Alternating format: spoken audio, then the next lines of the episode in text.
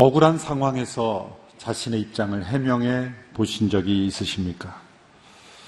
이 해명과 변명은 다르죠. 변명은 구차한 것입니다. 진실을 왜곡하는 것이 변명이라고 한다면 해명은 진실을 밝히 드러내는 것입니다. 진실이 있다 할지라도 억울한 상황에 처하게 되면 감정적으로 어, 무너지게 됩니다. 당황하게 되고 또 흥분하게 됩니다. 더욱이 주변 사람들이 위협적으로, 공격적으로 또 몰아세우게 되면 더 감정적으로 흥분하게 됩니다. 그럴 때는 진실만을 말하기보다는 보다 과장해서 자신의 입장을 주장하게 되면 또 다른 문제를 가져오기도 합니다. 그래서 진실이 중요합니다. 억울한 상황일수록 진실만을 나눌 수 있는 그런 자세가 필요한 것이죠. 사도 바울이 매우 억울한 상황에 처해 있습니다. 자신도 자신이 하지도 않은 일을 했다고 사람들이 추정해서 바울을 죽음으로 몰아가고 있습니다. 예루살렘 성전 안에 이방인들을 성전 안 뜰로 끌고 들어갔다.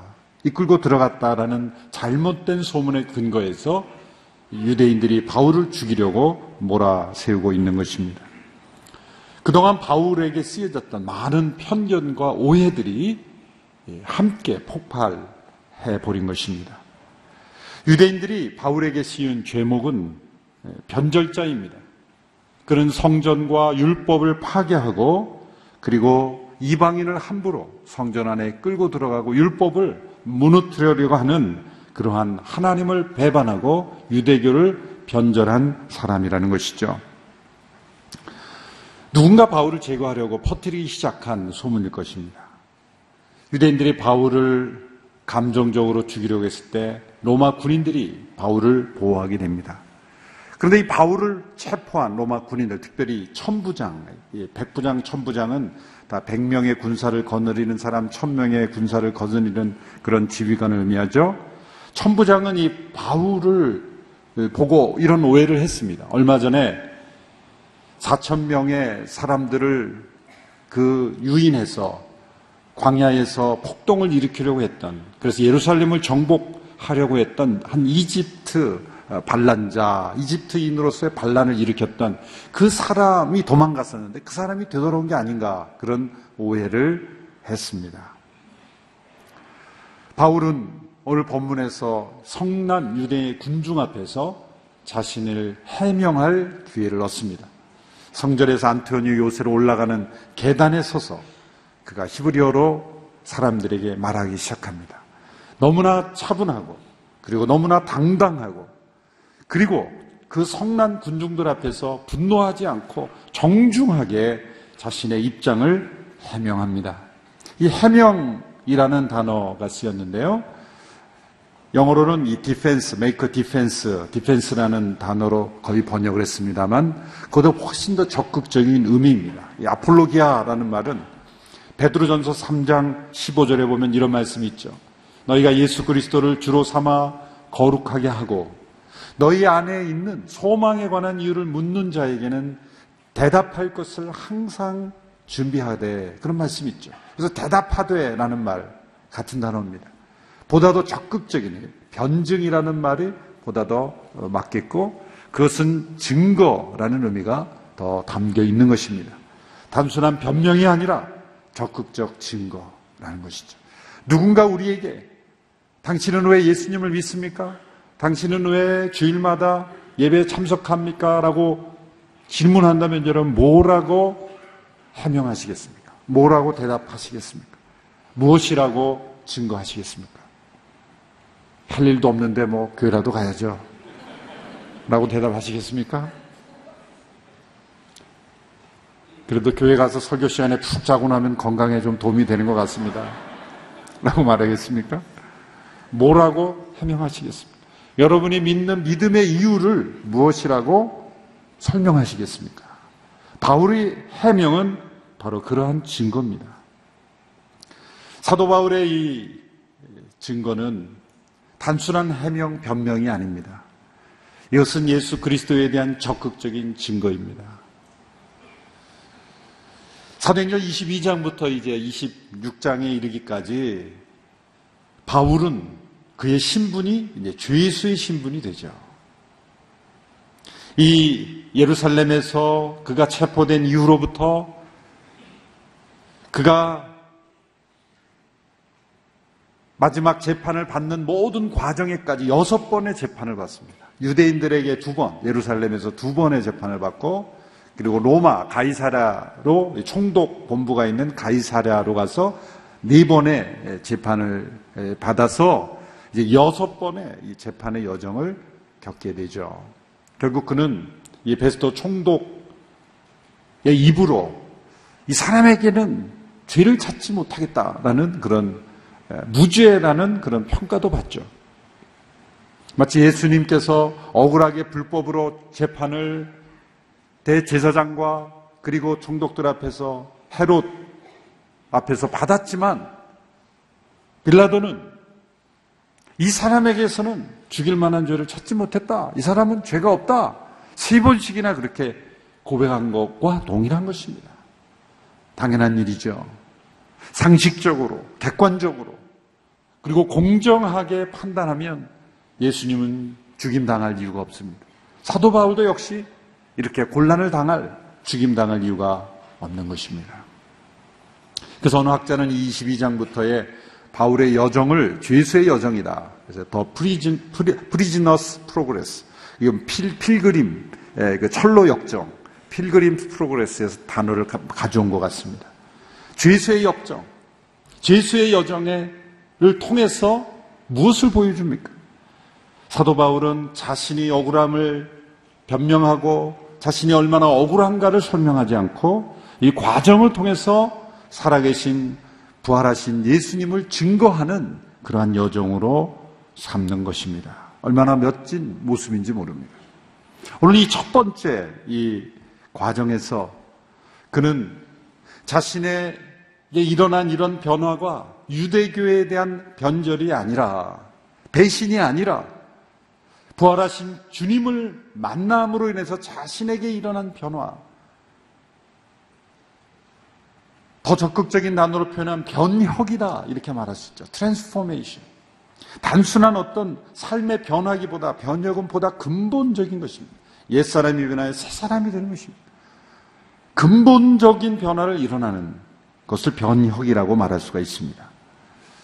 그는 많은 유대인들에게 자신이 얼마나 율법에 충성스러운 사람이었는가를 설명합니다.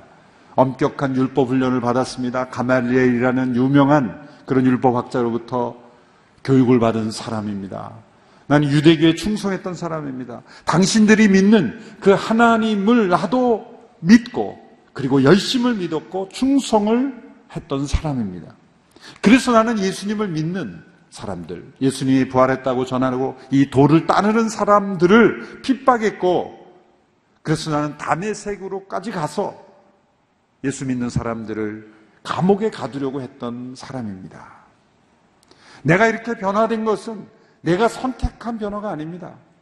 내가 계획한 인생이 아닙니다. 그것은 살아계신 부활하신 주님을 내가 만남으로 인하여 변화된 것입니다. 자신이 변절자가 아니라는 것이죠. 자신의 과거를 통해서 자신의 현재의 모습이 자신의 계획 속에 있었다는 것이 아닙니다. 그의 계획은 오히려 그런 충실한 유대인으로 율법학자로 그리고 사람들이 유대인들로부터 존경받는 바리새인이 되는 것 그것이 그의 꿈이었습니다. 그런 자신이 왜 이런 사람이 되었는가를 해명함으로써 부활하시고 살아계신 주님을 증거합니다. 바울이 이러한 변화를 가져온 그의 변혁은 어디에서 비롯됐습니까? 그의 지식이 아니라 부활하신 예수님과의 만남에서 일어난 것이죠. 그래서 그가 담에색 도상으로 갈 때, 담에색으로 거의 가까이 왔을 때 그에게 일어난 어떤 체험을 간증하는 거죠. 여러분, 우리의 믿음은 지식을 가지고 있는 것이지만 사실 그 지식은 만남에서 나온 지식이야 합니다. 많은 성경 지식을 머리에 채운다고 믿음이 생겨나는 것이 아니죠.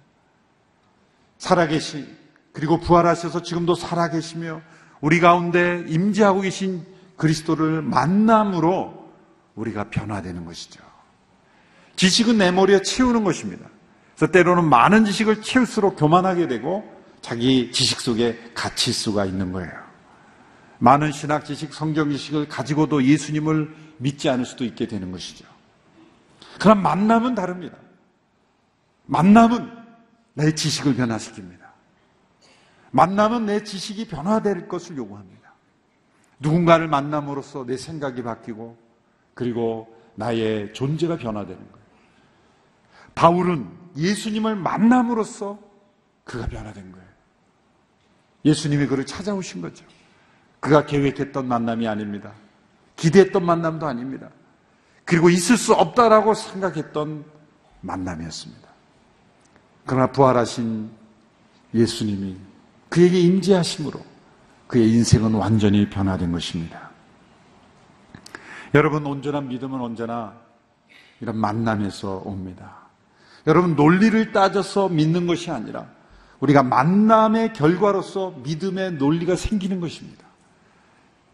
여러분이 누군가에게 당신은 왜 예수님을 믿습니까? 왜 주일마다 그리고 예배드리며 그리고 선교하며 전도합니까? 라고 만다면 가장 중요한 것은 내가 예수님을 만났기 때문입니다.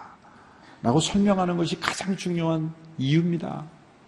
내가 알고 있는 지식으로 설명하는 것보다 더 중요한 것은 부활하신 예수님을 만난 것입니다. 두 번째 바울을 변화시킨 것은 자신의 비전이 아니라 주님의 부르심이었죠.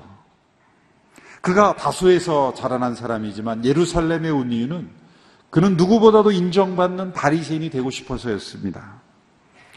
탁월한 율법학자가 되는 것이 그의 비전이었습니다. 여러분 그것은 나쁜 것은 아니죠.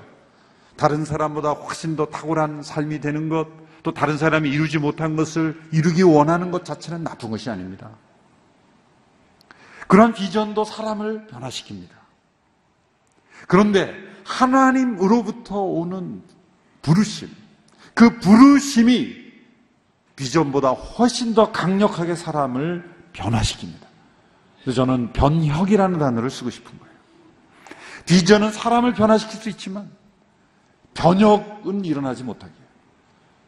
그러나 비전보다 더 중요한 것이 바로 부르심입니다. 때로 우리가 우리 자신이 가진 어떤 비전이 있습니다. 나는 이런 인생을 살겠다. 우리 자녀를 향한 비전이 있습니다. 어떤 나라와 민족이 추구하는 비전이 있습니다. 그런데 그 모든 비전들이 때로는 우리의 생각 속에서, 우리의 마음 속에서, 때로는 야망을 비전이라는 이름으로 포장할 위험도 있는 것입니다. 그래서 비전보다 도 중요한 단어는 이 부르심이라는 단어입니다. 내가 어떤 사람이 되고 싶냐보다 더 중요한 것은 주님께서 나를 어떠한 인생으로 부르셨는가. 그것이 나의 비전이 될 때 우리 인생에는 근본적인 변화가 일어나는 것이죠. 사도 바울이 예수님을 전하는 사람이 되는 것이 비전이었습니까? 아니죠. 그는 탁월한 율법학자요, 탁월한 성공적인 바리새인이 되는 것이 비전이었습니다. 그러나 예수님을 만나고 예수님이 그를 부르셨기에 그는 그가 기대하지 않았던 인생을 살고 그러나 그 부르심을 기뻐하는 존재가 되었습니다. 여러분 이 부르심이 우리 모두에게도 확인될 수 있게 되기를 바랍니다. 이것은 어린 청소년에게만 필요한 단어가 아닙니다. 우리 자녀들에게는 비전을 품으라고 그러고 또 비전을 가지라고 막 말하지만 정작 우리 어른들, 성인들에게는 아무런 비전이 없어요. 왜 그렇습니까? 부르심을 따라가지 않기 때문에. 이 부르심은 우리가 주님 앞에 서는 그날까지 쫓아가는 것입니다. 은퇴하면 끝나는 것이 아니에요. 세상의 비전은 우리의 직업에서 은퇴하면 끝날 수도 있어요. 그러나 부르심은 어떤 연령에 이르렀든지, 어떤 상황에 이르렀든지, 주님 다시 오시는 그날까지 우리가 쫓아가는 것이 부르심이에요. 그래서 이 부르심이라는 단어가 훨씬 더 중요한 거예요. 바울이 22장에서 유대인들에게 설명하는 것은 나는 훌륭한 바리새인이 되는 비전이 있었지만 부활하신 주님을 만남으로 그분이 나를 부르심으로써 나는 이 부르심을 따라가는 것이다. 라는 것을 설명하고 있는 것이죠. 주님께서 이 바울에게 부르심의 내용을 알려주실 때 10절에 보면 아나니아라는 사람에게로 가게 하죠. 사도행전 9장에서 이미 나온 사건을 다시 반복하고 있습니다만은 아나니아에 가라 10절에 보면 이렇게 되어 있습니다. 일어나 밤의 색으로 들어가거나 거기서 네가 할 일을 모두 일러줄 것이다. 여러분 바울에게 주님께서 직접 앞으로 무슨 일을 할지를 알려주실 수도 있잖아요. 그런데 왜 굳이 아나니아에게 아나니아를 통해서 듣게 하시는 것일까요? 이게 참 주님의 놀라우신 방법입니다. 직접 알려주시면 될 걸 왜 간접적으로 아나니아를 통해서 알려주시는 것일까? 그 이유는 무엇일까요? 만일 이렇게 생각해 보세요. 바울에게 직접 들었고 바울만 그 주님으로부터 음성을 들었다면 아마 그 공동체가 바울을 인정하는 것이 훨씬 더 어려웠을 거예요. 그러나 아나니아가 바울을 향한 부르심을 듣고 아나니아를 통해서 바울에게 전해졌을 때 그것은 공동체가 함께 확인하는 부르심이라는 거예요. 이 부르심의 확인은 그래서 언제나 공동체적으로 이루어지는 것이 중요해요. 나의 부르심을 주님께서 나에게 직접 말씀하실 수도 있어요. 그러나 공동체를 통해서 말씀해 줄 수 있다는 거예요. 어떤 경우에 주님께서 나를 목사로 부르셨습니다. 나는 부르심이 어떤 사람이 있어요. 근데 주변의 모든 사람은 절대 그래서는 안 된다고 생각해요. 그걸 다시 생각해 봐야 되는 거예요. 공동체적인 부르심. 또 주변의 모든 사람들은 당신은 그렇게 된다고 생각하지만 나에게 주시는 그런 만남과 부르심, 그것도 다시 생각해 봐야 돼요. 이게 부르심은 내적인 부르심과 이 공동체적인 외적인 부르심이 언제나 함께 100% 있어야 되는 거예요. 이 아나니아를 통해서 확인시켜 주신 부르심. 그것이 어떤 부르심이든지 간에 공동체적인 부르심을 확인하도록 하시는 모습이 여기에 주님께 나타나고 있는 것이죠. 또한 바울의 변혁은 그의 눈이 멀었다가 다시 뜨게 되는 무로 인하여 일어난 것이죠. 우리가 잘 아는다시피 다윗에 가까이 이르렀을 때 강렬한 빛이 그에게 비쳤고 그가 순간 눈이 멀어 앞을 보지 못하게 되었습니다. 많은 체험 중에 왜 그의 눈을 멀게 했을까요? 여러분 야곱의 인생에 있어서는 야곱이 야곱강 야복강가에서 나루터에서 그의 에서를 만나기 전에 환도뼈를 위고시켰죠.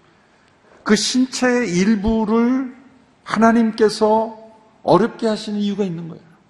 야곱에게는 왜 환도뼈입니까? 그는 에서를 만나면서도 늘 어떻게 하면 도망갈까? 자신의 계획과 함께 만난 거예요. 진실한 마음으로 회개하고 진실한 마음으로 형과 화해하기보다는 형이 불편하면 형이 공격하면 나는 언제나 도망가겠다. 늘 자신의 꾀의 상징이 이 자신의 환도뼈였던 거예요. 그의 꾀를 무너뜨리는 것이죠. 왜 바울에게는 눈일까 생각해 봅니다. 그는 많은 지식으로 누구보다도 많이 본다라고 생각했을 거예요. 그러나 그가 본 것은 세상의 지식이었지 하나님의 나라에 영안이 열린 것은 아니었어요. 많은 율법 지식을 가지고 있었지만 그 율법 지식으로 그가 한 것은 뭡니까? 주님을 따르는 자들을 가두고 죽이려고 한 것이 얼마나 무섭습니까? 여러분, 이 세상에 많은 일들이 지식인들에 의해서 악한 일들이 지식인들에서 자행되는 것 아십니까? 얼마나 많은 잘못된 일들이 많이 지식을 갖고 있는 사람들에서 저질러집니까? 순박한 농부가 잘못하는 한 것과 공부를 많이 한 지식을 가지고 있는 사람이 잘못하는 걸 비교해 보면 비교가 되지 않아요, 사실. 많은 지식이 우리의 영을 눈을 뜨게 하는 것 같지만 사실 지식의 눈을 뜸으로써 우리는 영의 눈을 가지게 되는 거예요. 계몽주의 시대를 인라이트먼트, 눈을 떴다라고 표현하죠. 눈을 떴다는 게 지식의 눈을 떴어요. 인본주의 지식의 눈을 떴어요. 인문학이 발달하고 과학이 발달했어요. 근데 놀라운 것은 영적인 눈은 감게 되어 있다는 거예요. 사도 바울이 그의 지식이 최고에 도달했을 때 그는 지식의 눈을 떴지만 영의 눈은 감겼어요. 주님께서 그에게 나타나실 때 그의 육체적인 눈을 순간 멀게 하심으로 뭘 깨달았어요? 그가 눈을 멀게 된 순간 그는 영의 눈을 뜨게 된 거예요. 우리는 세상에 대해서 얼마나 눈을 크게 뜨고 삽니까? 그래서 영의 눈을 뜨지 못하는 거예요. 세상에 대해서 눈을 감게 될 때 우리는 하나님을 보게 되고 하나님의 나라의 역사를 보게 되는 것입니다. 고린도후서 4장 6절의 말씀을 우리 같이 읽어보겠습니다. 시작. 어둠에서 빛이 빛이라고 명하신 하나님께서 우리의 마음에 예수 그리스도의 얼굴에 있는 하나님의 영광을 아는 빛을 비추셨기 때문입니다. 그 강렬한 빛, 태양빛이 아닙니다. 여러분 세상에서 가장 강렬한 빛이 태양빛이죠. 그런데 태양 자체는 빛이 아닙니다. 태양은 발광체일 뿐입니다. 빛의 근원이신 하나님으로부터 오는 빛이 그에게 비춰진 거예요. 육신의 눈은 잠시 멀었지만 그의 영의 눈을 뜨게 하시는 빛이었던 거예요. 때로 우리에게 다가오는 육신의 고난은 우리의 영을 밝게 하시는 하나님의 임재하심, 우리의 영혼을 뜨게 하시는 빛을 비추어 주신 거예요. 사도행전 9장에도 나왔던 사건이죠. 사울아, 사울아, 내가 어찌하여 나를 핍박하느냐? 여러분, 이런 질문 얼마나 인격적입니까? 사울은 예수님을 직접 핍박한 일이 없습니다. 그런데 예수님을 믿는 자들을 핍박하는 것을 예수님은 당신 자신을 핍박하는 것으로 동일시하셨어요. 여기에서 예수님이 머리 되시고 우리가 그분의 지체된 우리가 그리스도 안에 한 몸이라는 것이 발견되는 것이죠. 주님께서 바울에게 질문을 하신 것. 이 성경에 나오는 많은 질문들이 있죠. 창세기 3장에 하나님께서 타락한 아담에게 아담아 아담아 내가 어디 있느냐 아니 천지를 창조하시고 전지전능하신 하나님께서 아담이 어디 있는지 몰라서 지금 질문하시는 겁니까? 숨바꼭질 하자는 게 아니시잖아요. 어디 숨었니?가 아니죠. 그 질문은 회복을 향한 질문이에요. 회복의 요청이에요. 돌아오라는 하나님의 부르심이에요. 사울아, 사울아, 내가 어찌하여 나를 핍박하느냐? 그것은 회복을 향한 주님의 요청인 거예요. 질문은 언제나 회복이 가능하다는 주님의 사랑의 음성인 것입니다. 예수님은 그를 땅에 엎드려지게 하셨지만 그의 인격을 무너지게 하진 않으셨어요. 인격적으로 그의 영의 눈을 뜨게 하신 것이죠. 여러분, 우리가 세상을 변화시키기 전에 먼저 우리 그리스도 안에서 우리의 영혼의 눈이 띄어져야 합니다. 그래야만 이 세상을 변화시키고 있는 거죠. 사도행 22장에 나오는 이 바울의 해명. 그것은 자신이 얼마나 억울한지를 설명하는 변명이 아니었습니다. 자신이 얼마나 억울한 상황에 처해 있는가를 호소하는 그런 호소가 아니었습니다. 자신의 지식이 아닌 주님을 만남으로 주님을의 부르심으로 자신의 영의 눈이 띄어진 것을 자신의 체험을 간증함으로써 주님이 살아계시다는 것을 증거하는 증거의 과정이었습니다. 여러분 우리가 좋아하는 모든 상황 속에서 구찬 변명을 하게 되는 인생이 되지 않게 되기를 바랍니다.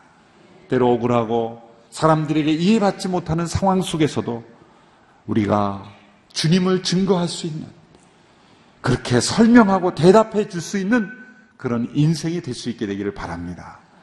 때로는 오해받고 때로는 사람들에게 사람들의 편견으로 인해서 이해받지 못할지라도 우리의 해명을 통해 우리의 대답을 통해서 살아계신 주님의 임재하심이 나타나는 그러한 아름다운 인생 주님의 살아계심을 증거하는 인생이 되기를 주님의 이름으로 축원합니다. 기도하겠습니다. 바울의 해명을 통해 살아계신 주님이 증거되게 하신 것을 감사합니다. 주님, 우리의 믿음의 생활 속에 살아계신 주님을 증거할 수 있는, 대답해 줄 수 있는, 설명해 줄 수 있는 인생이 되게 하여 주시옵소서. 주님 이 세상에 대하여 눈을 감고 주님께 대하여 눈을 뜨는 저희들이 되게 하여 주시옵소서.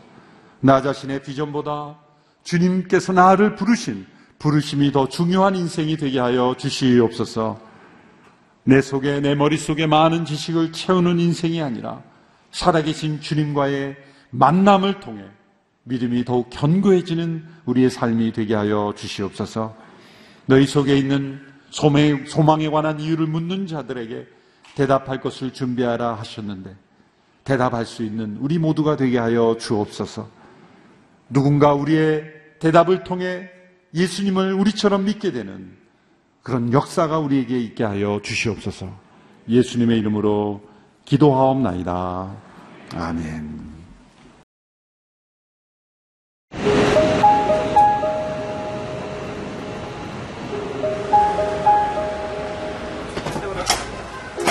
아이고 감사합니다.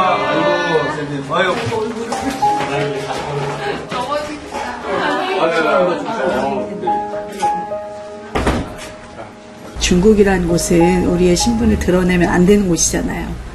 근데 너무 외로웠던 거예요. 같이 대화는 안 되지만 필요한 말동무? 예, 그러한 심정이었던 것 같아요.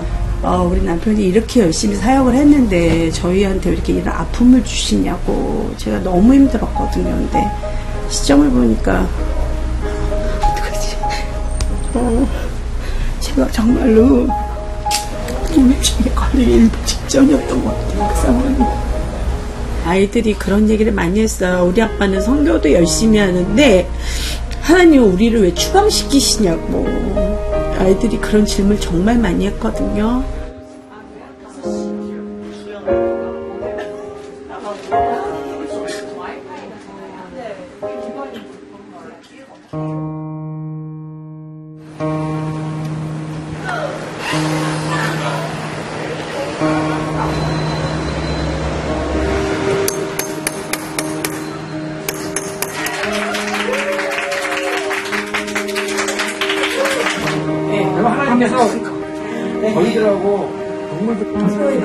하늘 그냥 지구촌 만상에 사역하신 우리 CTV 아버지 하나님 축복해 주시길 원합니다. CNTV를 통해서 저희가 더 어, 선교를 더욱더 잘 감당할 수 있도록 더 많이 노력을 하겠습니다. CGN TV를 통해서 더욱더 영적으로 충전받고 아, 저희 제가 일단 먼저 충전이 돼야지 저희 선교사님도 가- 이렇게 제가 돕는 배 빌려서 잘 도울 수 있기 때문에 그 주시는 힘을 가지고 열심히 사역하도록 하겠습니다. 너무 감사합니다.